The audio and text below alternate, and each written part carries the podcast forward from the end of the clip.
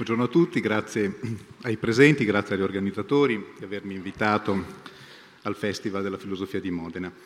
Ehm, oggi qui parliamo, vi illustrerò appunto un testo eh, che è uno dei trattati politici più alti e più acuti del Rinascimento italiano, appunto il dialogo del reggimento di Firenze, dove reggimento vuol dire semplicemente costituzione, forma di governo, cioè un dialogo in cui Guicciardini eh, si interroga su quale sia la migliore forma di governo da dare a Firenze. È un dialogo che viene scritto negli anni venti. Sappiamo mh, per certo che eh, Guicciardini comincia a scriverlo nell'autunno del 21, eh, lo dice appunto in uno dei proemi, però lo ambienta, come ha ricordato testé eh, presentando appunto la mia relazione, eh, la dottoressa Marzotto, eh, lo ambienta nel 94. Ecco, il 1494 è una data simbolo per la storia italiana e per i contemporanei. Eh, per Firenze è l'anno che vede la cacciata dei medici che da 60 anni dominavano la città. Per l'Italia è l'anno, come molti sanno, della calata di Carlo VIII, eh, il re di Francia che va a conquistare Napoli, conquistando l'Italia, come dissero i contemporanei, col gesso, cioè non, senza neanche bisogno di tirare fuori la spada. E un evento eh, traumatico per tanti aspetti, perché? Perché ricordava proprio, perché introduceva, come dire, innanzitutto la violenza della guerra, comincia un quarantennio tremendo per, la storia italiana, la fine dell'indipendenza, diciamo così, italiana, la fine di un periodo di pace relativo, ma soprattutto è il contatto traumatico con una politica che è tragedia, che è violenza, eh, le guerre eh, non sono più un, un, gioco diplomatico che si risolve a tavolino, ma nelle guerre ci si ammazza. Eh? E sono le grandi battaglie di Fornovo, di Ravenna, di Pavia, cioè battaglie sanguinosissime. Ehm, Niccolò Machiavelli, concludendo l'arte della guerra, che è l'unico trattato che pubblica, che esce quando è in vita, che viene stampato quando è in vita nel 21, conclude con una pagina celeberrima che voglio ricordare. Eh, dice appunto, Venne poi il 1494 con le miracolose perdite, le subitanee fughe, eccetera, eccetera. Quell'anno e quell'evento insegnò ai principi italiani la loro inettitudine, perché i principi italiani credevano che per governare bastasse saper scrivere una bella lettera, saper trovare un bel motto di spirito, mangiare e vestirsi meglio che gli altri. È una pagina straordinaria eh, che è, come dire, la più eh, acuta e dura denuncia dell'inettitudine delle classi dirigenti italiane, delle elite italiane del Quattrocento. E proprio da qui voglio partire, non solo per questa coincidenza delle date, il 94, ma per il fatto che il dialogo del reggimento di Firenze ci può interessare sotto tanti aspetti.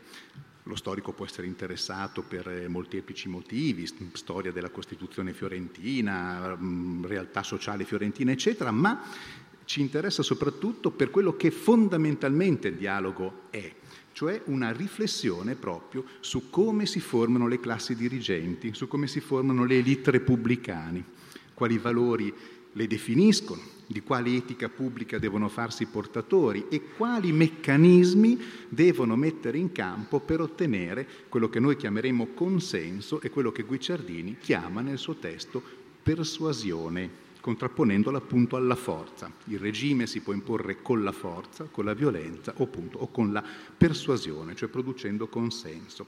E nasce così questa straordinaria proposta costituzionale, mm, non la vedremo in dettaglio, ma accenneremo ad, alcuni, ad alcune linee di principio fondamentali, che cerca proprio di mettere assieme una certa idea di libertà, e vedremo quale idea di libertà, accanto appunto all'idea della elite, della classe dirigente, il cui valore deve essere riconosciuto, il valore individuale va riconosciuto e a una classe dirigente, ad un'elite del valore deve essere affidato il potere, il controllo, la direzione dello Stato. Eh, la dottoressa Marzotto ha ricordato ora che siamo di fronte ad un dialogo. Il dialogo è la forma per eccellenza della trattatistica rinascimentale, perché esprime un habitus mentale che era quello del tempo, cioè l'idea della parola che diventa confronto, che diventa, come dire, ehm, pacificazione. Eh? La parola evita lo scontro, lo scontro diretto e mh, consente la convergenza di posizioni comuni. eh, vorrei dialogare anche col cane, eh, ma mh, mm, in questo caso il dialogo, eh, il dialogo è eh, un dialogo reale perché gli interlocutori sono effettivamente esponenti di diverse concezioni del repubblicanesimo. C'è un personaggio, si chiama Capponi, è lo stesso per Capponi delle trombe e delle campane, chi è più anziano se lo ricorda perché le maestre ci davano sempre questo episodio, eh, che ehm, è un oligarca, ehm, quindi ha un'idea del repubblicanesimo come appunto repubblica eh, degli uomini da bene, degli aristocratici. C'è un Soderini, leggeremo anche due righe suo, di un suo intervento, che invece è esponente di un repubblicanesimo democratico, diremo così, più largo, cioè con larghe aperture verso eh, i ceti medi, verso l'universale, cioè verso eh, il popolo. E c'è infine un mediceo, Bernardo del Nero si chiama, è il principale interlocutore, è quello al quale Guicciardini affida le sue idee, che rappresenta appunto la voce dei medici, appena cacciati da Firenze, perché il dialogo è ambientato nel novembre del 94. Quindi, ehm, ecco, ed è il dialogo una forma anche letterariamente nobile, una cosa che colpisce di questo testo che è sorvegliatissimo dal punto di vista formale. Sono pagine tra le più limpide, tra le più, care, tra le più chiare e tra le più luminose del Rinascimento italiano. È un testo elaboratissimo, ma colpisce il fatto che questo testo così elaborato, riscritto due volte, il proemio viene riscritto tre volte, questo testo non nasce per la pubblicazione. Guicciardini non solo non lo pubblica, cioè non dico non lo stampa, non lo fa neanche circolare in forma manoscritta, perché questo testo non deve circolare. Non deve circolare perché Guicciardini è strettamente legato alla famiglia dei medici, è un funzionario di Stato un funzionario laico dello Stato della Chiesa, quindi dipende dal Papa, se non che il Papa che l'ha messo lì si chiama Leone X, cioè appunto Giovanni de' Medici.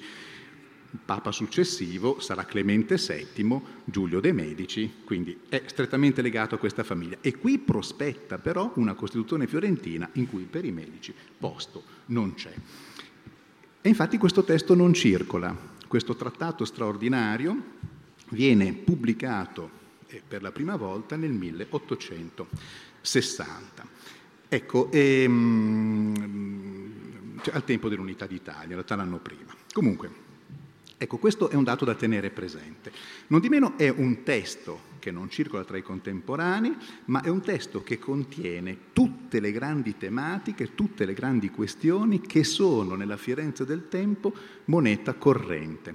Ed è un testo nel quale Guicciardini intrattiene un dialogo serrato con un signore che si chiama Niccolò Machiavelli. E questo dobbiamo tenerlo presente perché non è un dialogo a distanza tra due intellettuali, è un dialogo ravvicinatissimo tra due persone che si incontrano esattamente qui, a Modena. Perché nel 1521, nel maggio del 1521, quindi pochi mesi prima che Guicciardini comincia a scrivere il dialogo del reggimento di Firenze. Guicciardini a quell'epoca, nel maggio del 21, chi è? È un eh, giovane, 37enne funzionario di Stato, appartiene a una nobilissima, un'aristocratica famiglia fiorentina, è un uomo di legge, un avvocato di successo che viene nominato dal Papa governatore di Modena e successivamente di Reggio, perché c'è un periodo della storia di Modena in cui Modena è sotto, è sotto, fa parte dello Stato della Chiesa. In quel periodo, appunto, ad amministrare questo territorio difficile, il Papa manda Francesco Guicciardini. Nel maggio del 21 Machiavelli arriva a Modena, si ferma a Modena per andare a Carpi. Machiavelli chi è? Machiavelli è un cinquantenne, ha 14 anni più di Guicciardini, ed è socialmente lontanissimo da Guicciardini, ma è anche, diversamente dall'uomo di successo che Guicciardini è, è un fallito. Machiavelli è stato il grande segretario di Stato, licenziato nel 1512, quindi da nove anni si barcamena la meno peggio per nostra fortuna licenziato, perché negli anni che vanno dal 12 al 21 scrive il Principe, scrive i discorsi sopra prima dei Tito Livio, cioè scrive alcuni dei trattati più importanti della storia del pensiero politico mondiale.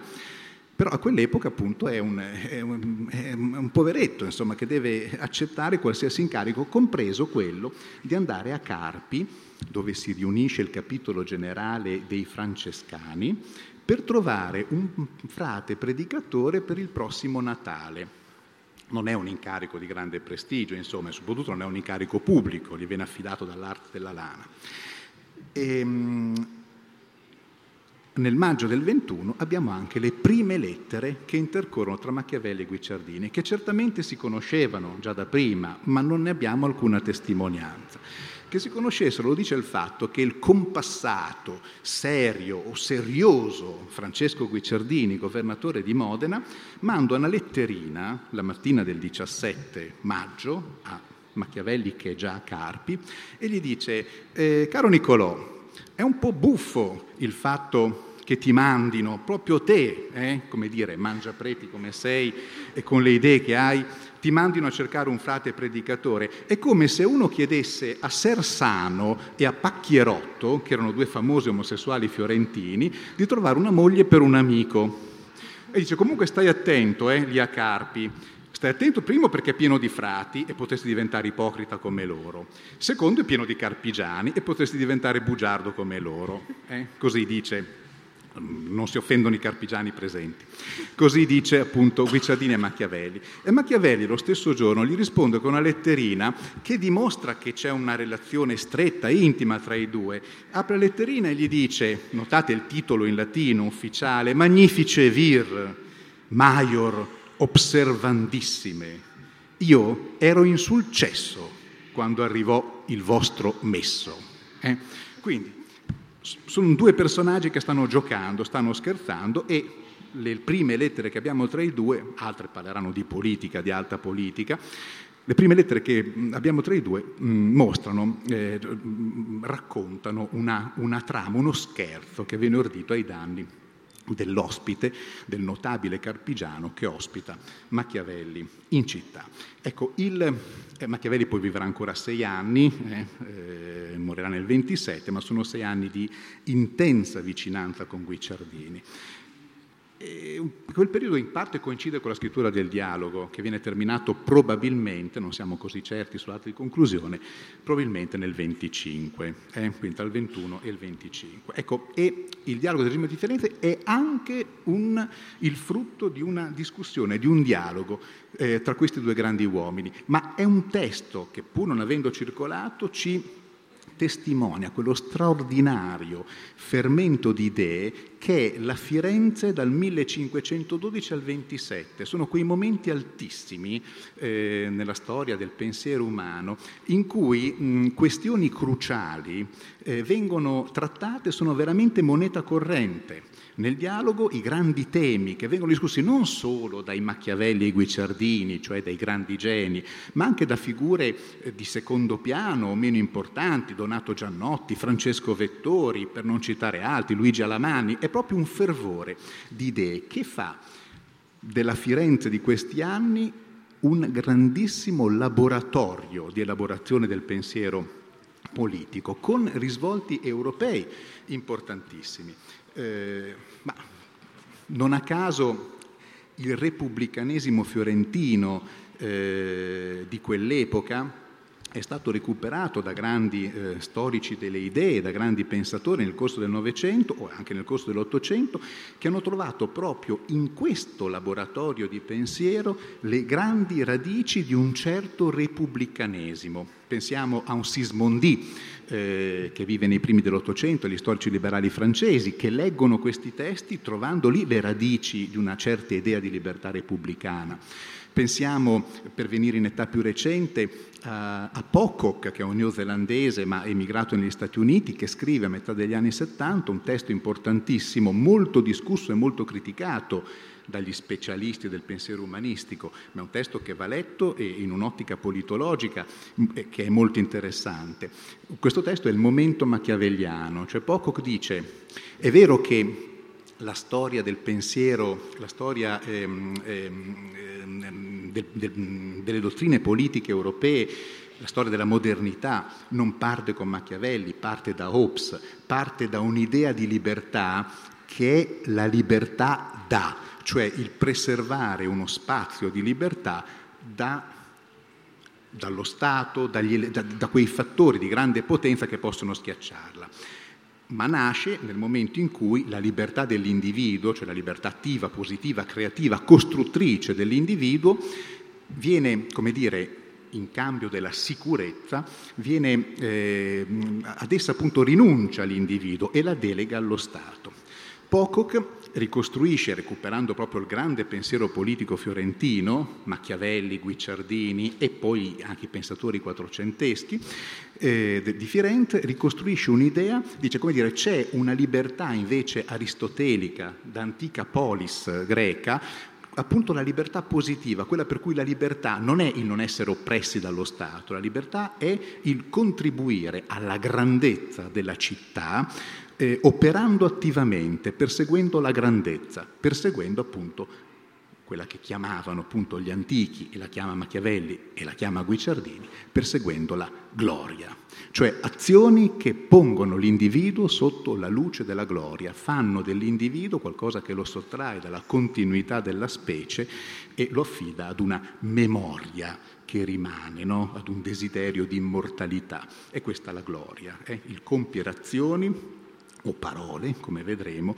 che sottraggono l'individuo eh, all'oblio. Ecco, quest'idea di libertà partecipativa, attiva, eh, dicono appunto un poco come altri pensatori americani, la troviamo in Machiavelli, in Guicciardini, nel pensiero fiorentino, ed è un'idea certo minoritaria, ma è un'idea che ha in quegli anni, quelli del dialogo del reggimento di Firenze, un momento altissimo e la ritroveremo, e la ritroveremo eh, durante la rivoluzione inglese del Seicento e la troveremo, e questo appunto il, il punto d'arrivo del pensiero di Poco, la ritroveremo nella, ehm, presso eh, i pensatori del Federalist, cioè uno dei grandi partiti che fondò la, della rivoluzione americana e che scrisse la Costituzione americana. Quindi si sta guardando a Machiavelli, a Guicciardini, alla loro idea di gloria, ma ci si sta interrogando crocianamente la storia è sempre contemporanea, ci si sta ponendo una domanda che riguarda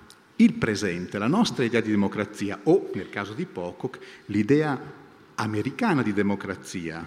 Qual è la, la, democrazia che c'è alla base della Costituzione americana? Una democrazia basata sulla libertà da, cioè non essere oppressi, o una democrazia basata sulla libertà positiva, attiva, propositiva, costruttiva, quella del cittadino che agisce appunto nella luce dell'azione e della gloria.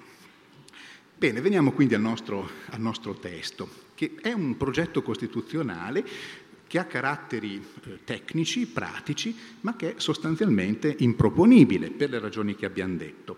E giustamente Guicciardini non dedica agli aspetti tecnici della Costituzione fiorentina un gran, una grande parte del dialogo. Il dialogo è diviso in due libri, metà del, grazie, metà del secondo libro è occupata dalla presentazione di questa Costituzione, di questo reggimento.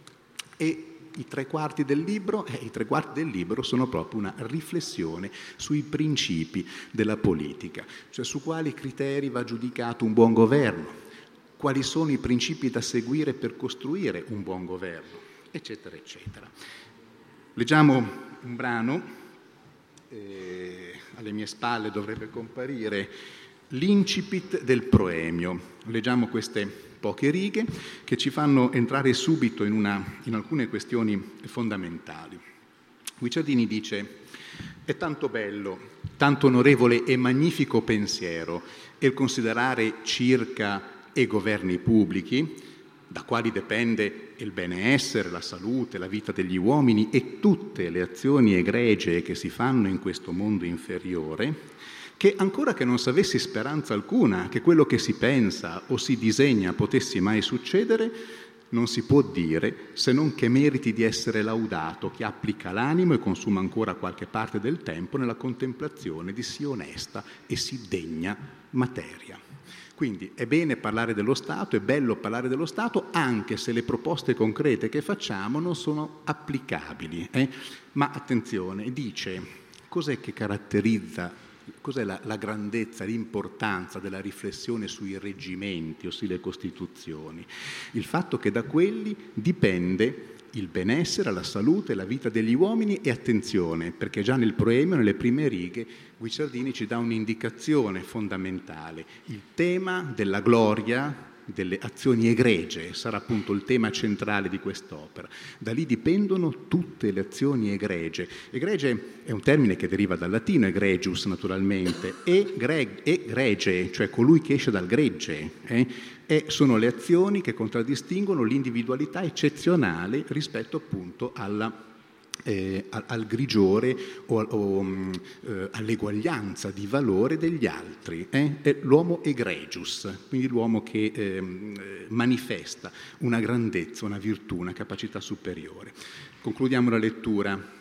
Se già non crediamo che Platone, quando pensò e scrisse della Repubblica, lo facesse mosso da speranza che quel governo immaginato da lui avesse essere introdotto e seguitato dagli ateniesi. Ecco, sarebbe come pretendere che Platone, che nella Repubblica, come sapete, ipotizza il comunismo dei beni, delle donne, eccetera, eccetera, eh, facesse una proposta che fosse effettivamente perseguibile. È una riflessione teorica, svincolata da un'applicabilità pratica, ma che pone un problema fondamentale. E non è casuale che Guicciardini, che non cita mai le sue letture e che anzi amava presentarsi, lui che era uomo invece colto, di raffinate letture, anche se non letterato, amava presentarsi come un sempliciotto da questo punto di vista, tanto che polemizzava con il citazionismo eccessivo degli umanisti. Lui che non cita quasi mai i classici, qui ricorda Platone e lo ricorda non solo perché Platone è il creatore di una repubblica immaginata, eh, che non si può applicare in vero, eh, che non si può applicare realmente, per parafrasare Machiavelli in un passo famoso del Principe, ma perché Platone è stato l'autore che si è interrogato a fondo nella Repubblica sulla formazione dell'elite dirigente, della classe eh, dirigente. Ehm, en passant, ricordo che un altro dei pochi testi, dei pochi passi classici che Guicciardini, tra i pochissimi che cita nelle sue opere, ehm, uno dei pochi testi che cita è il famoso discorso di Pericle, eh, di Tucidide, in cui Tucidide riporta il discorso di Pericle nel secondo libro delle storie, il discorso che Pericle fa per commemorare i morti di Atene dopo il primo anno di guerra, della guerra del Peloponneso, che è una delle grandi pagine del repubblicanesimo eh, antico. E lì appunto Pericle dice la grandezza di Atene consiste nel fatto che alimenta il merito individuale, è un'aristocrazia del merito, non un'aristocrazia chiusa di nascita. Bene, parlavo di dialogo con Machiavelli e il dialogo con Machiavelli si misura anche proprio nei termini di una riflessione sulla gloria. Uno degli interlocutori, si chiama Paolo Antonio Soderini, è l'esponente di un repubblicanesimo de- democratico, partecipativo, eccetera, cioè quello che sostiene che il buon governo fiorentino deve necessariamente essere fondato sulla libertas, dove libertas vuol dire ampia partecipazione ai processi decisionali. Mm? Ecco, il Consiglio Grande o Consiglio Maggiore, che è stato prima ricordato, era quella cosa lì, era l'assemblea di tutti i cittadini fiorentini, tutti i cittadini fiorentini che godevano di diritti politici, erano 3-4 mila persone su una popolazione di 100.000, ma tolte le donne ovviamente, tolti i giovani, che erano tantissimi a quell'epoca in cui, eh, in cui si moriva molto e si moriva giovani, er- erano appunto comunque una minoranza, ecco, ma una minoranza larghissima eh, rispetto a eh, concezioni statuali eh, assai più eh, ridotte e concentrate per, per quanto riguarda la partecipazione. Bene, Leggiamo ora una pagina tratta dal primo libro, siamo ancora nella fase iniziale del dialogo e sta parlando appunto Paolo Antonio Soderini. Attenzione a queste parole perché per tutto il resto del primo libro Bernardo del Nero, il Mediceo, portavoce di Guicciardini, non farà altro che dare addosso a queste affermazioni. Eh? ma nel secondo libro le accetterà, le farà sue. Questo è un elemento importante. Non è in gioco e capiamo che al centro del dialogo non c'è la forma di Costituzione da dare a Firenze. Sono d'accordo tutti gli interlocutori sostanzialmente su questo. Al centro del dialogo c'è quali sono i criteri attraverso i quali possiamo valutare il valore delle Costituzioni, mm? quali sono i criteri di scelta appunto della classe dirigente, eccetera, eccetera, eccetera. Cioè sono problemi di metodo e soprattutto qual è il peso dell'ideologia. Eh? Ma ci arriviamo tra poco. Leggiamo allora queste pagine, queste righe, eh, tratte appunto da un intervento di Paolo Antonio Soderini, ma mi verrebbe da dire di Niccolò Machiavelli, eh? è la voce di Niccolò Machiavelli che parla in queste pagine. Dice, adunque, se il primo obietto, cioè il primo scopo, di coloro che hanno retto legittimamente la città, se la principale fatica dei filosofi e di tutti quelli che hanno scritto del vivere civile è stata mettervi quella istituzione che produca le virtù e eccellenza di ingegno e di opere generose. Quindi la principale preoccupazione della politologia è creare una istituzione, è importantissimo, si parla di istituzione, non di educazione, di formazione eh, delle giovani generazioni, di istituzione che produca virtù e opere generose. Quella è la prima preoccupazione. Uno Stato è grande, una repubblica, una città è grande nella misura in cui il suo sistema politico è tale da produrre opere generose ed egregie. Se questo è il dovere, il compito di una Costituzione, allora non c'è nulla di peggio del tiranno. Eh? Sto parafrasando, sto riassumendo quello che leggiamo adesso. Perché? Perché la principale colpa del tiranno è proprio quella di deprimere le potenzialità di grandezza degli individui. Riprendo a leggere dal, dal secondo grassetto. Eh, appunto no, scusate, da opere generose, quanto sarà, qui non è possibile concludere, no, quanto sarà da biasimare e detestare uno governo dove per contrario si fa estrema diligenza di spegnere ogni generosità e virtù. È il governo dei tiranni o il governo dei medici, eh? tiranni dolcissimi, non sanguinari, eh? ma tiranni, eh? ma tiranni. Parlo di quelle virtù con le quali gli uomini si fanno atti alle azioni eccellenti che sono quelle che fanno beneficio alla Repubblica. Quindi le grandi azioni, le azioni eccellenti, producono la vita positiva per le repubbliche, la positività per le repubbliche, le rendono grandi. E che misera condizione degli ingegni nobili e degli uomini che desiderano fama, vedere come gli siano tagliati e mezzi di fare opere egregie e di acquistare gloria. E questa è la condanna del tiranno, non perché aspira al potere, non è una condanna morale, vedremo l'aspirazione al potere e alla sopraffazione è naturale negli uomini. L'antropologia di Guicciardini parte, come quella di Machiavelli, da questo punto di vista. L'individuo aspira al potere e aspira alla sopraffazione. Quindi non c'è una condanna morale di questo Stato, c'è una condanna politica.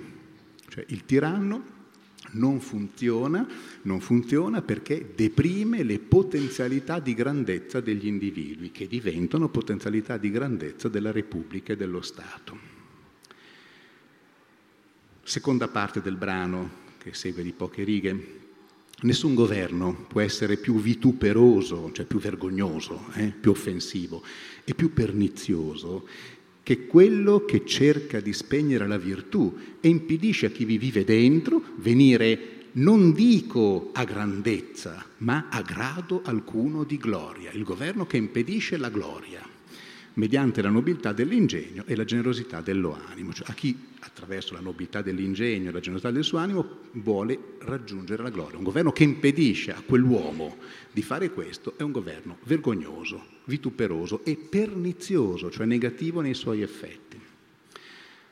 Aggiungerò un'altra considerazione che la Casa dei Medici, come fanno sempre gli stati stretti, attese sempre a cavare l'arme di mano a cittadini e spegnere tutta la virilità che avevano, donde che siamo diventati molto effemminati, né abbiamo quello vigore di animo che avevano gli avoli nostri. E questo, quanto sia danno a una repubblica, lo può giudicare chi ha considerato che differenza sia a fare le guerre con le armi proprie e farle con le armi mercenarie. Qui c'è la firma di Niccolò Machiavelli, che sappiamo ha insistito per tutta la vita sulla necessità delle armi proprie, ma ci ha insistito non in senso strettamente tecnico, cioè le armi proprie sono le armi dei cittadini armati, no? contrapposte ai mercenari. Ehm, ci ha insistito non solamente in senso tecnico, cioè le armi proprie costano meno e sono più efficaci perché il cittadino combatte per, per la propria moglie, per i propri figli, per la propria casa, per i propri campi. Sono più efficaci perché producono virtù politica, senza buone armi, diceva Machiavelli, non ci sono buone leggi. Gli svizzeri, che è il grande modello del cittadino antico, vivente ancora nel presente per Machiavelli, gli svizzeri sono armatissimi e liberissimi.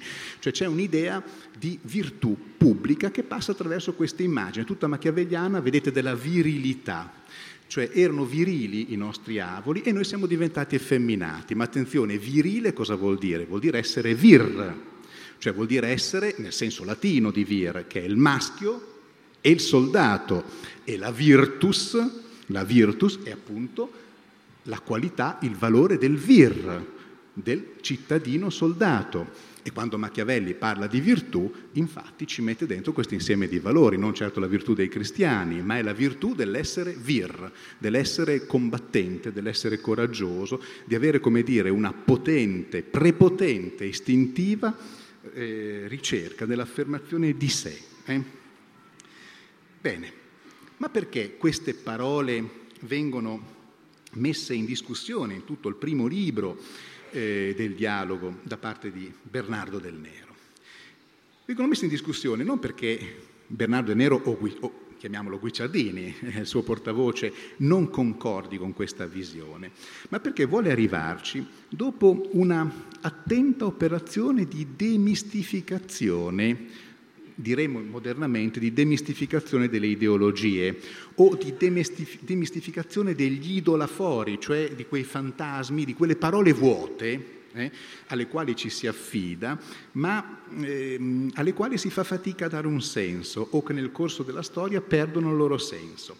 La grande demistificazione che viene denunciata è proprio l'idea di una libertas, di una libertà che è lo stato d'animo, che è la tendenza naturale degli uomini eh, e che in quanto tale risolverebbe ogni problema costituzionale. Cioè, se noi ci poniamo il problema di qual è il compito di una buona, come deve essere una buona Costituzione per Firenze?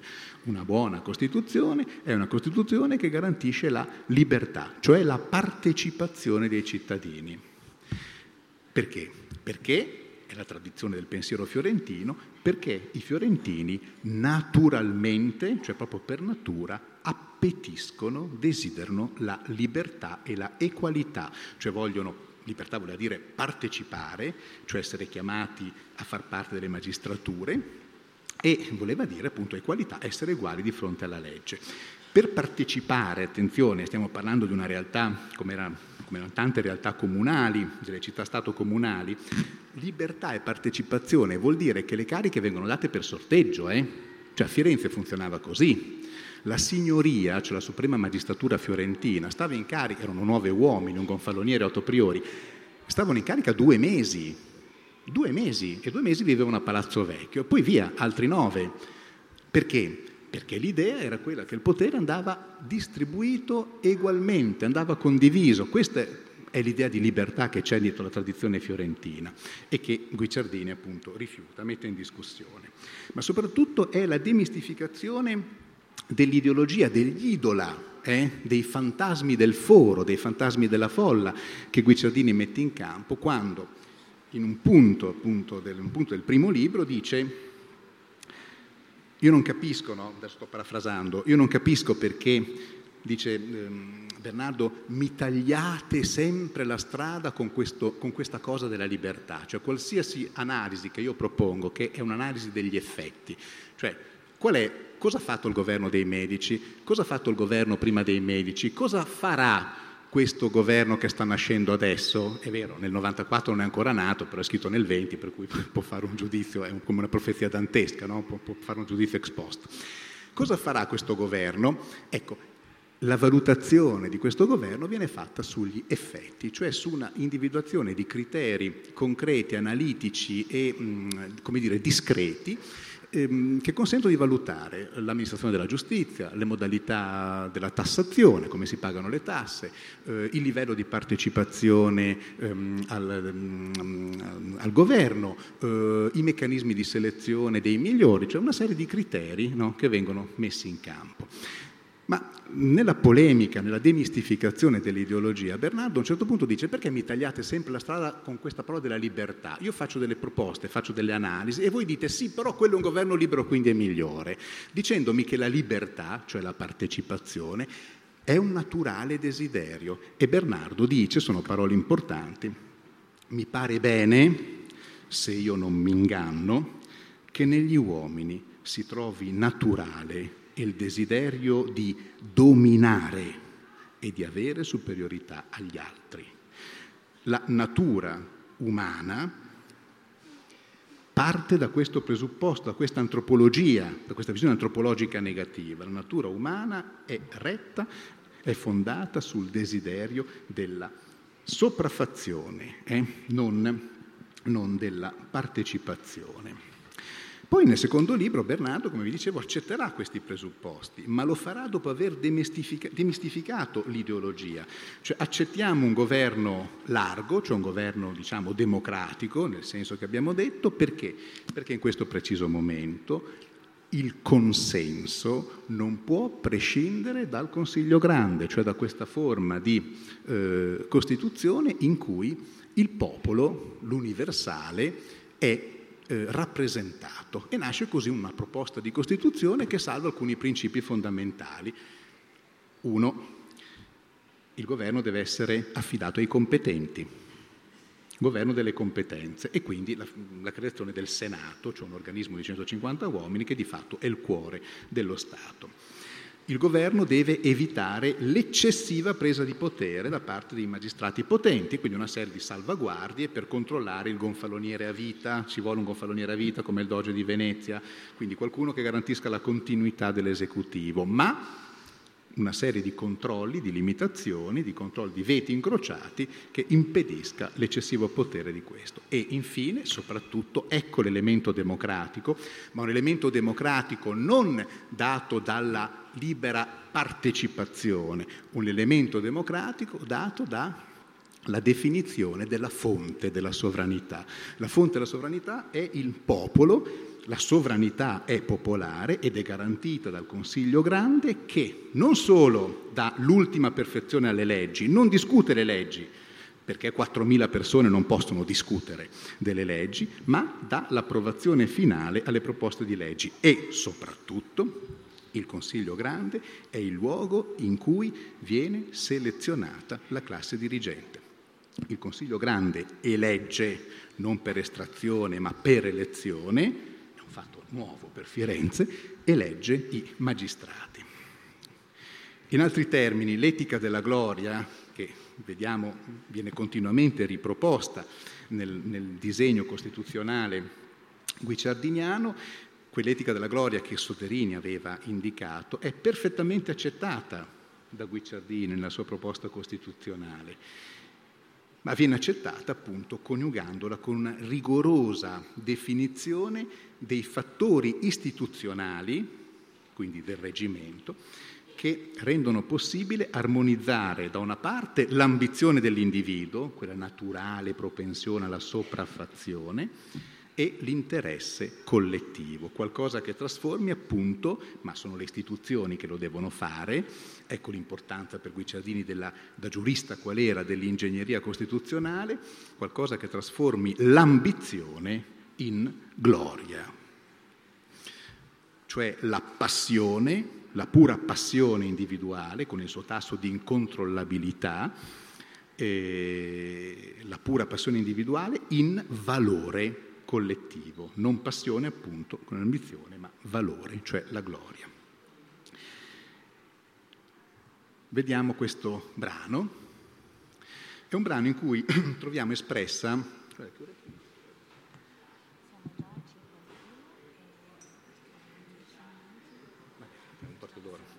Allora, questo brano propone una embrionale teoria delle elite in un certo senso, cioè ehm, sull'idea appunto che la storia è fatta da pochi, eh? cioè sono i pochi quelli che muovono la storia.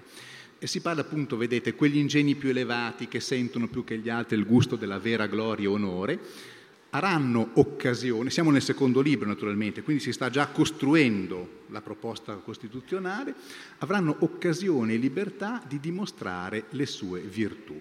Leggiamo direttamente il grassetto perché il tempo corre. Dice, ehm, sempre si regge sulla virtù di pochi, cioè chi leggerà le storie, chi leggerà le storie antiche e moderne, troverà che sempre le repubbliche, le istituzioni politiche si reggono sul valore di pochi cioè di quelli eh, che indirizzano i loro desideri verso la gloria e verso l'onore vero. Il problema è questo appunto, come fare in modo che la capacità individuale, il valore individuale sia indirizzato verso la gloria e l'onore vero. Alla base quindi del problema costituzionale fiorentino, cioè guicciardiniano, cioè il trovare i meccanismi che consentono di fare sì che la passione individuale diventi eh, quasi esibizione visibile di valore, tanto da creare l'approvazione del pubblico giudicante, cioè dei cittadini del Consiglio grande, che selezionano, attraverso il riconoscimento del valore, selezionano la classe dirigente migliore. Quando Guicciardini, Guicciardini era un personaggio roso dall'ambizione personale, ci sono pagine bellissime in cui mette a nudo il suo animo, il suo, dire, eh, la sua aspirazione divorante per gli onori, eccetera. E mh, mm, dice a un certo punto Guicciardini, eh, c'è un ricordo che è ricordo 16, i ricordi sono una raccolta di aforismi no, di Guicciardini, un ricordo in cui parlando dell'ambizione dice se la gente sapesse mh, mm, la fatica, la sofferenza, la pena che c'è dietro la ricerca dell'onore, no? dietro la, la, la, ricerca dell'affermazione personale, meno sarebbero quelli che dire, desiderano eh, questo. Sì, però poi conclude, e qui leggo, se non fosse, dice che quanto più gli uomini sono onorati, riveriti e adorati, tanto più pare che si accostino, attenzione, e diventino simili a Dio, al quale chi è quello che non vorrebbe assomigliarsi?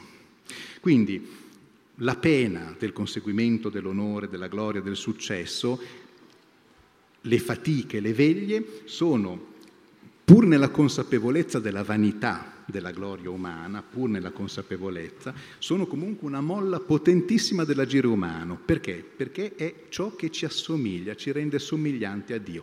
Questa è un'immagine della somigliare a Dio che, alla quale Guicciardini ricorre spesso. Ad esempio c'è un testo, un'orazione del 27, Guicciardini è in un momento sfortunatissimo della sua carriera, è fallita la politica che lui aveva caldeggiato col Papa ed era fallita col sacco di Roma, quindi non stiamo a rievocare questi, questi episodi, queste vicende note.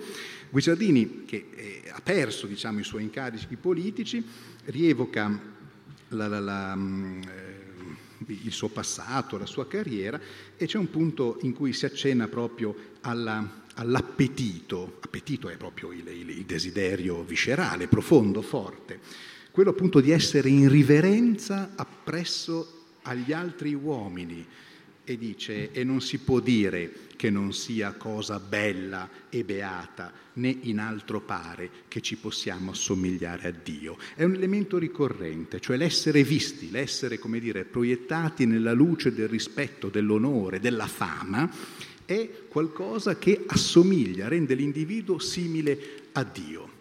Cioè il tema dell'ambizione individuale è per Guicciardini indiscutibilmente un fattore ineliminabile dell'individuo. Ehm, pensiamo a un altro ricordo, il 32, eh, dove si accenna appunto, non lo leggiamo, dove si accenna appunto all'ambizione che di per sé non è condannabile, perché è naturale.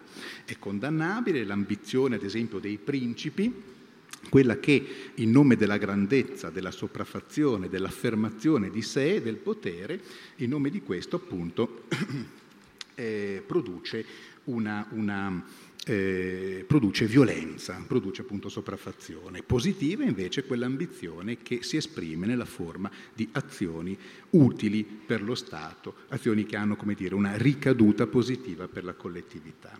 Ecco, ma questa immagine dell'assomigliare a Dio, ecco, non sembra, ma Guicciardini sta quasi eh, parodizzando una parola forte, la metto tra virgolette, sta alludendo ad un passo celeberrimo di Sant'Agostino. Celeberrimo perché è un passo che l'umanesimo civile fiorentino, poi Petrarca prima, aveva ampiamente letto ed analizzato. Un passo di Civitas Dei, un testo capitale per la cultura umanistica. Eh, nel quinto libro Agostino parla proprio della gloria e dice ehm, i romani, i romani eh, sono stati grandissimi perché? Perché in un orizzonte eh, mentale che era unicamente terreno, perché appunto non avevano conosciuto la rivelazione, la verità, in un orizzonte mentale, in un orizzonte strettamente terreno, loro cosa hanno fatto? Il loro supremo valore era la gloria, cioè qualche cosa che aveva delle ricadute positive per la collettività. Ecco perché sono stati grandi e hanno creato qualcosa di straordinario. Ma per noi cristiani questo non è possibile, non è possibile perché noi abbiamo scoperto la vera vita, la, la, verità, ci è stata rivelata la verità e questo ci dice che la realtà mondana, il mondo sublunare, è qualcosa di transeunte, che non è destinato a vivere, che ogni immortalità terrena è un'immortalità fittizia e quindi non possiamo più prendere sul serio quella gloria, la gloria dei romani. Per noi, dice Agostino, controllare la nostra ambizione significa assomigliarci a Dio, vuol dire essere simile a Dio. Quando Guicciardini dice l'essere proiettati nella luce della visibilità, eh, dell'onore, del rispetto, della riverenza degli altri ci rende simile a Dio, sta ribaltando, riaffermando appunto le ragioni della mondanità, sta ribaltando un passo celeberrimo, discussissimo da tutto l'umanesimo fiorentino, non solo fiorentino, di Sant'Agostino. Lo sta letteralmente ribaltando e ci sta dicendo che Nessun discorso politico potrà essere fondato sulla proposta una, della morale stoico-cristiana che propone l'autocontrollo delle passioni. Non si può fondare una società libera, giusta ed efficiente basandoci sull'autocontrollo delle passioni, cioè con la pretesa di avere appunto cittadini che aspirano, ambiziosi perché sono ambiziosi, ma che aspirano ad un'ambizione positiva. Non può essere l'uomo che controlla se stesso, può essere solo appunto il reggimento, cioè la Costituzione, le leggi che creano questi meccanismi positivi e virtuosi di formazione, di ricerca della gloria. Passiamo all'ultimo brano. 5 va bene.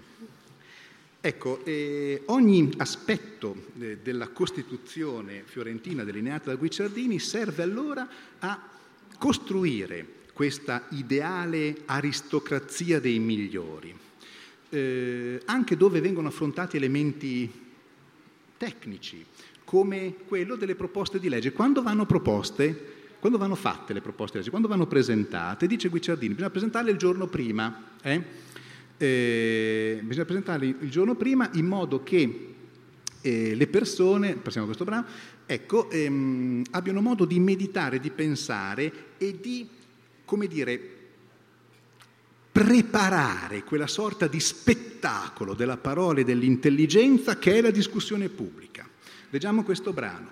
Vorrei che, soggetto dell'oggettiva e le proposte di legge da discutere in Senato, si avessino a pubblicare in Senato al manco l'uno di per l'altro, quindi almeno 24 ore prima, quindi un dettaglio tecnico, eh? e così farle almeno uno di innanzi note a collegi e farle sapere un anno prima, eh, rende note ai collegi. Allora, nel Senato ci sono i migliori già selezionati, nei collegi invece, che erano appunto delle istituzioni che, affi- che, affiancavano la signoria, si andava ancora per sorteggio, quindi anche i giovani, anche gli sconosciuti potevano accedere ai collegi.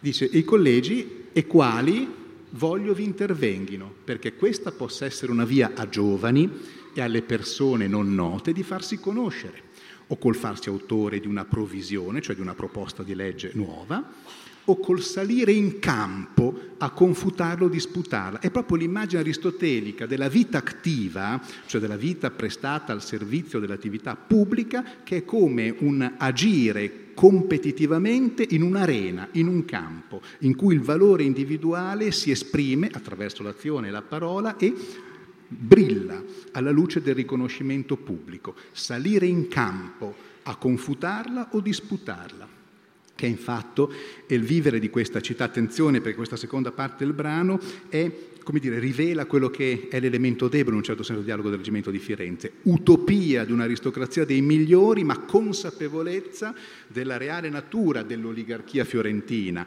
inferiore al, ai suoi compiti, che sempre si è rivelata inferiore ai suoi compiti, come Machiavelli aveva denunciato alla fine dell'arte della guerra.